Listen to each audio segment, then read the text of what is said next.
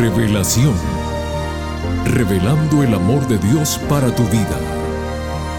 Un momento de reflexión sincera en la palabra de Dios. Revelación.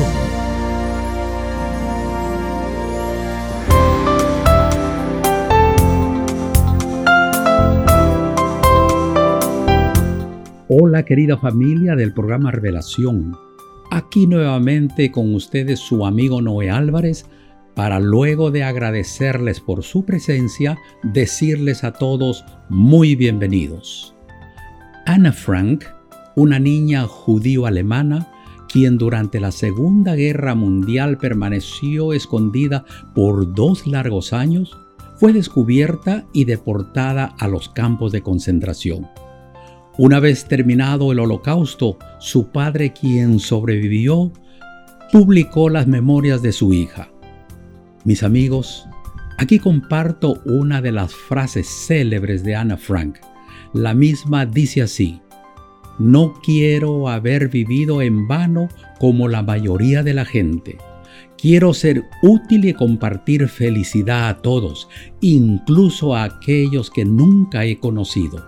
Quiero seguir viviendo incluso después de mi muerte. Sin lugar a duda, si nuestra vida fue productiva, cuando vayamos al descanso, nuestro ejemplo seguirá haciendo su obra en quienes nos recuerdan. La Biblia en Apocalipsis 14:13 nos dice, los que mueren en el Señor descansan de sus trabajos, pero sus obras siguen con ellos. Con esta hermosa promesa, dejamos el tiempo al pastor Homero Salazar con el tema prometido que lleva como título Una identidad misionera. No cambien el dial, que regresamos en unos instantes.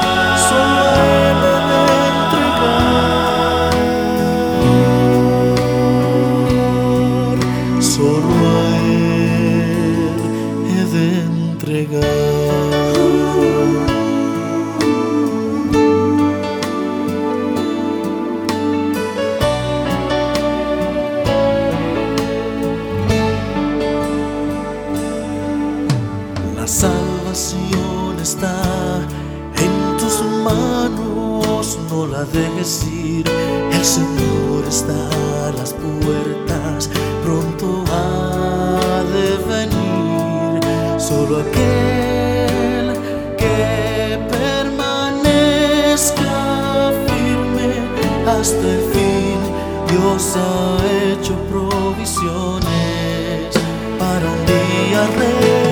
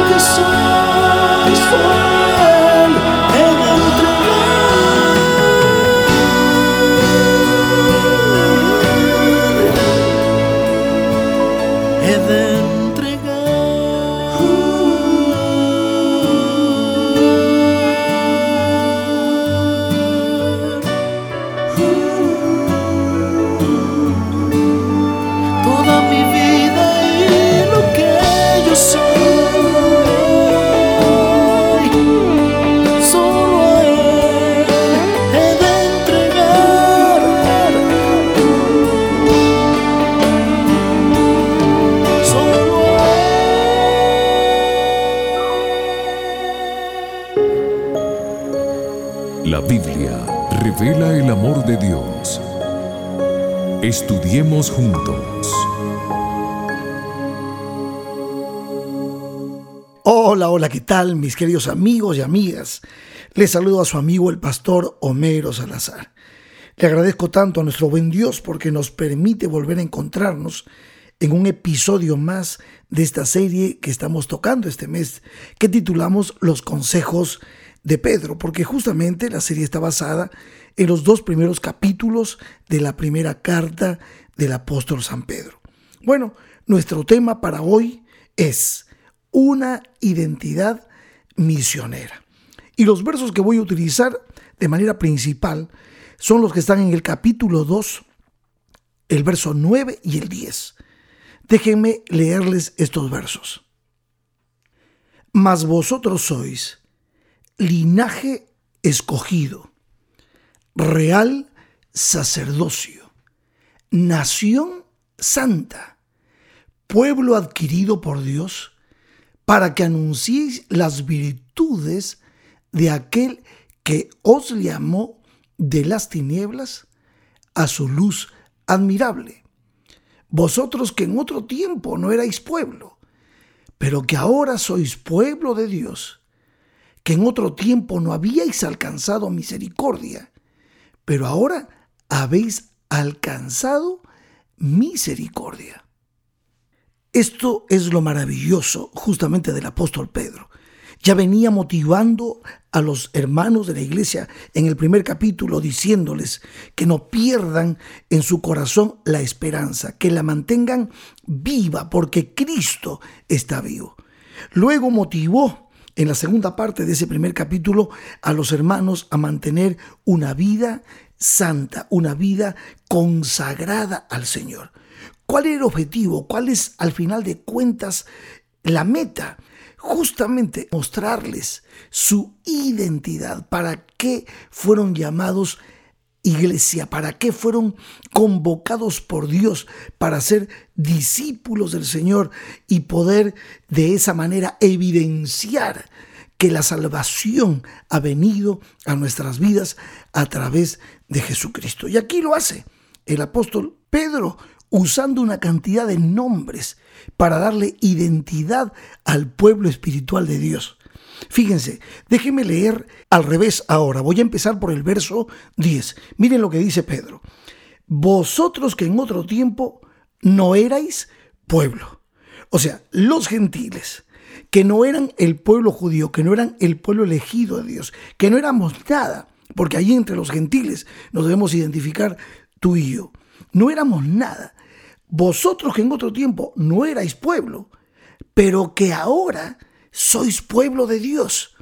Ahora que hemos aceptado a Cristo, ahora que hemos abierto nuestro corazón a Jesús, somos el pueblo de Dios. Y dice, vosotros que en otro tiempo no habíais alcanzado misericordia, pero ahora habéis alcanzado misericordia. No éramos nada y ahora somos. No teníamos amor o quien nos amara y ahora se ha demostrado que el amor de Dios por nosotros es inmenso, es maravilloso.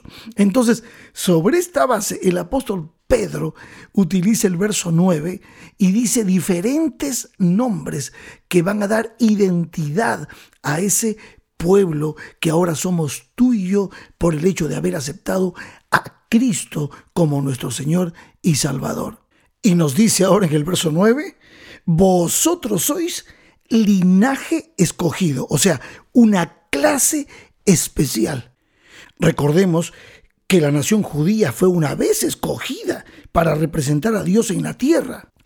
Pero debido a su incredulidad y a su dureza de corazón, pues perdió esa posición favorecida.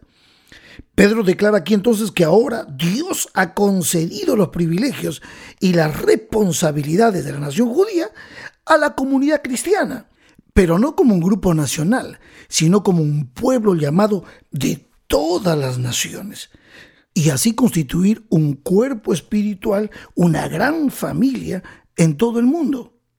Ahora, si seguimos leyendo, el verso 9 usa otro título maravilloso. Pedro dice aquí, no solamente vosotros sois linaje escogido, sino que ahora utiliza esta frase, real sacerdocio.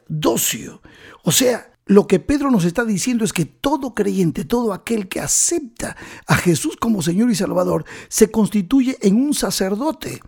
Él está hablando del sacerdocio de todos los creyentes.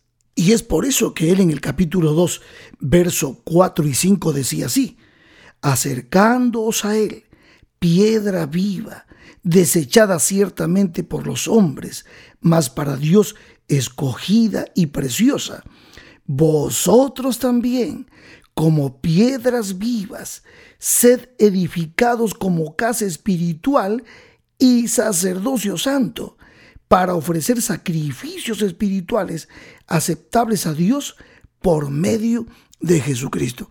¡Qué maravilloso! Quiere decir entonces que los cristianos, como sacerdotes que son, deben ofrecer a Dios los sacrificios espirituales mencionados allí y también deben, como un conjunto de creyentes completamente consagrados a Dios, ofrecerse como sacrificios vivos. Y por supuesto, no necesitamos de sacerdotes humanos que sirvan como mediadores entre nosotros y Dios, porque solo hay un mediador entre Dios y el hombre, Jesucristo, nuestro Señor y Salvador. Amén. Bueno, si seguimos leyendo en el verso 9, hay un tercer nombre. Nos dice que somos nación santa. Y esto está justamente relacionado con lo que estudiamos en el episodio pasado, cuando Pedro nos recomendaba que podamos ser santos, vivir una vida consagrada a Dios. Pues así como Dios apartó a la nación judía para que diera testimonio de los principios de su gobierno al mundo, pues así el Señor ha llamado a la iglesia cristiana para que como una nación santa represente a Dios en esta tierra y demos testimonio de su inmenso amor. Y ahora Pedro nos muestra el cuarto nombre que le da identidad al pueblo de Dios. Este nombre es profundo. Dice, ustedes son pueblo adquirido por Dios. ¡Wow! ¿Qué significa esto? Significa que Cristo nos adquirió, nos compró con su sangre. Él compró a la iglesia con su sangre y Pedro considera que esto es en un sentido muy especial porque él está presentando que Dios nos reclama como su posesión. Maravilloso. Somos hijos de Dios por creación y por redención, porque nos compró, porque pagó el precio del rescate por cada uno de nosotros. Alabado sea su nombre. Entonces Pedro nos está diciendo que antes no éramos pueblo y ahora somos pueblo, que no habíamos alcanzado misericordia y ahora tenemos misericordia, que somos linaje escogido, que somos real sacerdocio, que somos nación santa, que somos pueblo adquirido por Dios. Y la pregunta lógica es, ¿para qué? ¿Para qué todo esto? ¿Para qué tanta identidad? ¿Por qué tantos nombres que nos identifican como hijos e hijas de Dios? ¿Para qué todo esto? ¿Para qué? ¿Y sabes cuál es la respuesta? Allí en el verso 9, allí está. Esta identidad es completamente misionera. Léelo. Dice, ¿para qué? Para que anunciéis las virtudes de aquel que os llamó de las tinieblas a su luz admirable. ¿Para qué? Para anunciar las virtudes de Cristo, para que el mundo, a través de nuestra voz, de nuestro ejemplo, de nuestra vida, pueda conocer a Cristo Jesús las virtudes de Cristo. No es para promocionarme a mí mismo, no es para, para promocionar otras cosas, no es para, es para promocionar a Cristo, solamente a Cristo, para levantar a Cristo en alto ante las naciones. Cuando Pedro dice las virtudes de aquel, lo que está haciendo referencia es al glorioso carácter de Dios, a su abundante amor, a los medios que bondadosamente ha dispuesto para la salvación de todos los pecadores. Porque Dios adquirió a la iglesia como su posesión especial para que sus miembros, los militantes, los que somos seguidores de Cristo, proclamemos la bondad, la misericordia de Dios a todos los hombres. Podamos comunicarles que Cristo nos reconcilia con el Padre, que Cristo nos ha rescatado, por eso nos ha pagado un precio de redención por nosotros, que Cristo nos justifica, o sea, nos quita la condenación de la muerte para darnos su vida, que Cristo purifica nuestro carácter purifica nuestro ser del pecado con el cual nosotros nacemos y que Cristo Jesús es el sustituto tuyo y el mío. Virtudes que son de Él. La gloria es para Él, siempre para Él. ¿Y cómo no vamos a proclamar las virtudes de aquel que nos sacó de las tinieblas a esta luz admirable? Ay, mis amigos y mis hermanos, si yo les contara de dónde me sacó el Señor, cómo el Señor hizo conmigo, con mi vida, cómo el Señor me encontró en aquel, camino de tinieblas, perdido en mis vicios, en mis adicciones, y cómo el Señor Jesucristo abrió una puerta maravillosa, la puerta de la gracia que me dio perdón, que me purificó, que me dio fortaleza espiritual para hoy ser un predicador del amor de Cristo, de aquel que me amó y me sacó de esas tinieblas profundas. Es posible que alguno de ustedes también esté viviendo en tinieblas, en, en situaciones drásticas, difíciles, de oscuridad, donde parece que no puedes salir de tus adicciones, de tus complejos, de tu falta de estima y estás triste en la vida. Pues mira, Cristo tiene poder para hacerlo, porque lo hizo conmigo él cambió mi vida. Hace 40 años que yo sigo a Cristo Jesús. Ya tengo 60 años de, edad.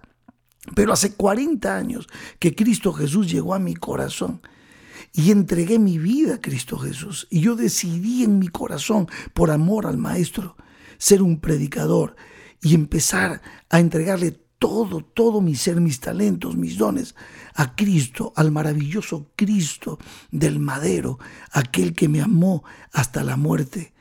¿Cómo no proclamar, cómo no anunciar las virtudes de aquel que me sacó de las tinieblas a esta luz admirable? Por eso me encanta cómo Pedro lo presenta y cómo nos motiva con estos nombres que nos dan identidad como pueblo de Dios. Por eso, déjame compartirte una cita preciosa del pequeño libro El Camino a Cristo. En la página 78 dice así, tan pronto como uno acude a Cristo, nace en el corazón un vivo deseo de hacer saber a otros cuán precioso amigo encontró en Jesús. La verdad salvadora y santificadora no puede permanecer encerrada en el corazón. Si estamos revestidos de la justicia de Cristo y rebosamos de gozo por la presencia de su Espíritu, no podemos guardar silencio.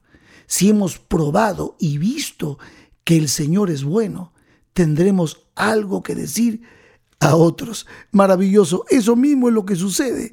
Por eso, cuando Cristo llega a tu corazón, no solamente eres pueblo de Dios, linaje escogido, real sacerdocio, nación santa, pueblo adquirido, sino que cumples con la misión, con tu identidad de proclamar las virtudes de aquel que nos sacó de las tinieblas a esta luz admirable. Y eso es justamente lo que hizo Pedro, el gran predicador. Pedro, el que antes dudaba de Jesús, el que lo había negado tantas veces, se convirtió justamente en un predicador. Él fue sacado de las tinieblas a esta luz y él con autoridad nos escribe y nos dice que todo lo que somos es para que tú y yo proclamemos el maravilloso, inmenso amor de Cristo manifestado en el plan de salvación. Por eso, mis queridos amigos, aquí en el programa Revelación siempre estamos compartiendo la palabra, tratando de que tú conozcas mucho mejor, mucho más al Maestro, a Jesús de Nazaret, nuestro Señor y nuestro Salvador. Porque el que tiene a Cristo tiene la vida, porque el que tiene a Cristo tiene un camino, tiene una verdad, tiene mil maneras para poder salir adelante, porque como decía el apóstol Pablo, en Cristo Jesús tú y yo somos más que vencedores, gloria a su nombre.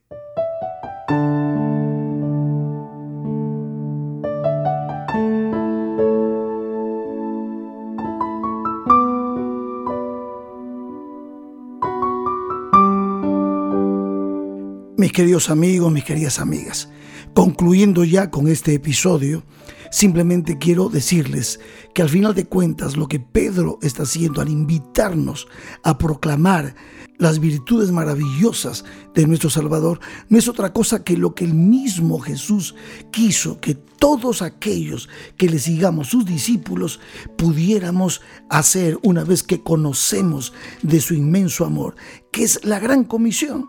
Aquí está nuestra identidad misionera y te voy a leer ahora para cerrar el capítulo 28, los versos 19 y 20 de el libro de Mateo. Dice así, por tanto, id y haced discípulos a todas las naciones, bautizándolos en el nombre del Padre y del Hijo y del Espíritu Santo, enseñándoles que guarden todas las cosas que os he mandado. Y he aquí, yo estoy con vosotros todos los días hasta el fin del mundo. Este Evangelio debe ser predicado, este Evangelio debe ser anunciado y eso es lo que hacemos también aquí en tu programa Revelación. Como nación santa, como real sacerdocio, como pueblo adquirido, por, como linaje escogido, predicando siempre por este medio las virtudes de aquel que nos sacó de las tinieblas a esta luz admirable.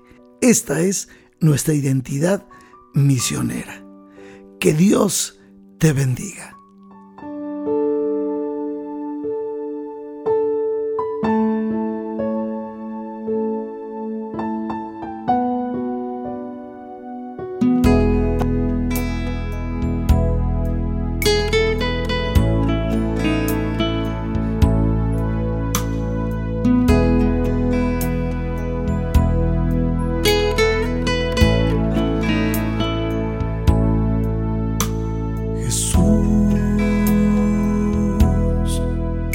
Carácter más como el tuyo. Yo quiero ser Jesús, haz mi carácter más como el tuyo. Yo quiero ser porque en esta vida hay cosas que pasan que yo no entiendo. Porque yo quiero demostrar tu amor a cada instante. Hazme hacer tu voluntad y morir a mi viejo hombre. Haz mi carácter yo quiero ser.